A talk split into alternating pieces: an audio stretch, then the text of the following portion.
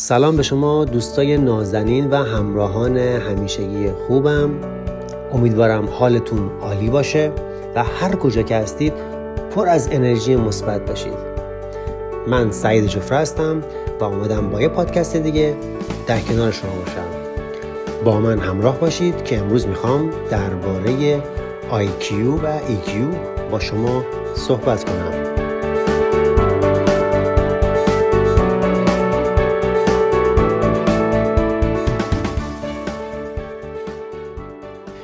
خیلی خوب همه ما از دوران کودکی توسط خانواده هامون در مورد بهره هوشی یا همون IQ مورد بررسی قرار گرفتیم.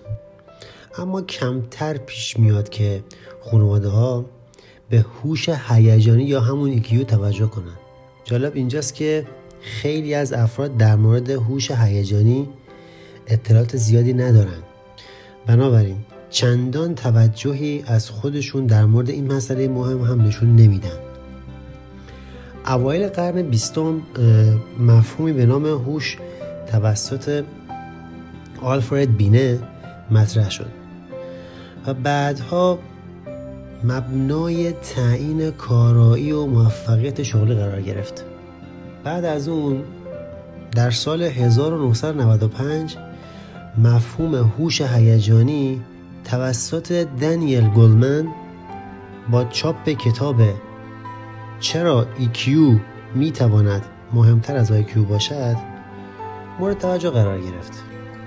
با گذشت زمان روانشناسان هم متوجه شدند که تنها حافظه و توانایی حل مسئله در تعیین کارایی و موفقیت تاثیرگذار نیست.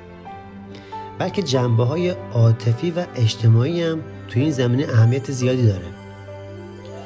هوش هیجانی در حقیقت از چهار مهارت خود دیگران آگاهی و اقدام تشکیل شده.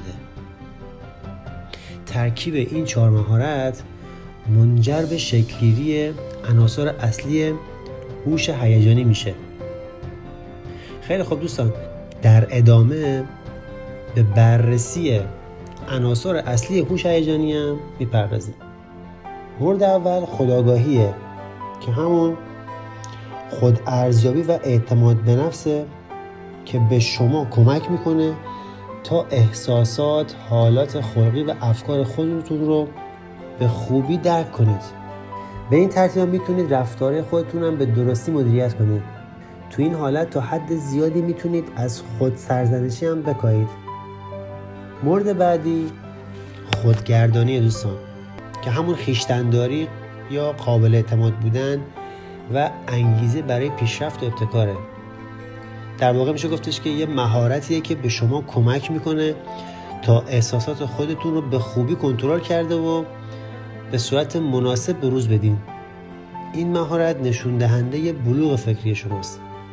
مورد آخر هم که یکی از موارد مهمه بحث آگاهی اجتماعیه. که همون همدلی آگاهی سازمانی و انگیزه خدمته. در واقع میشه گفتش که یه مهارتیه که باز به ما کمک می‌کنه احساسات دیگران رو به خوبی درک بکنیم و از احساسات خودمون در جهت دستیابی به هدفمون استفاده کنیم. به این ترتیب روابط اجتماعی شما هم بهبود پیدا می‌کنه. امیدوارم که این پادکست هم براتون مفید بوده باشه. موفق باشید.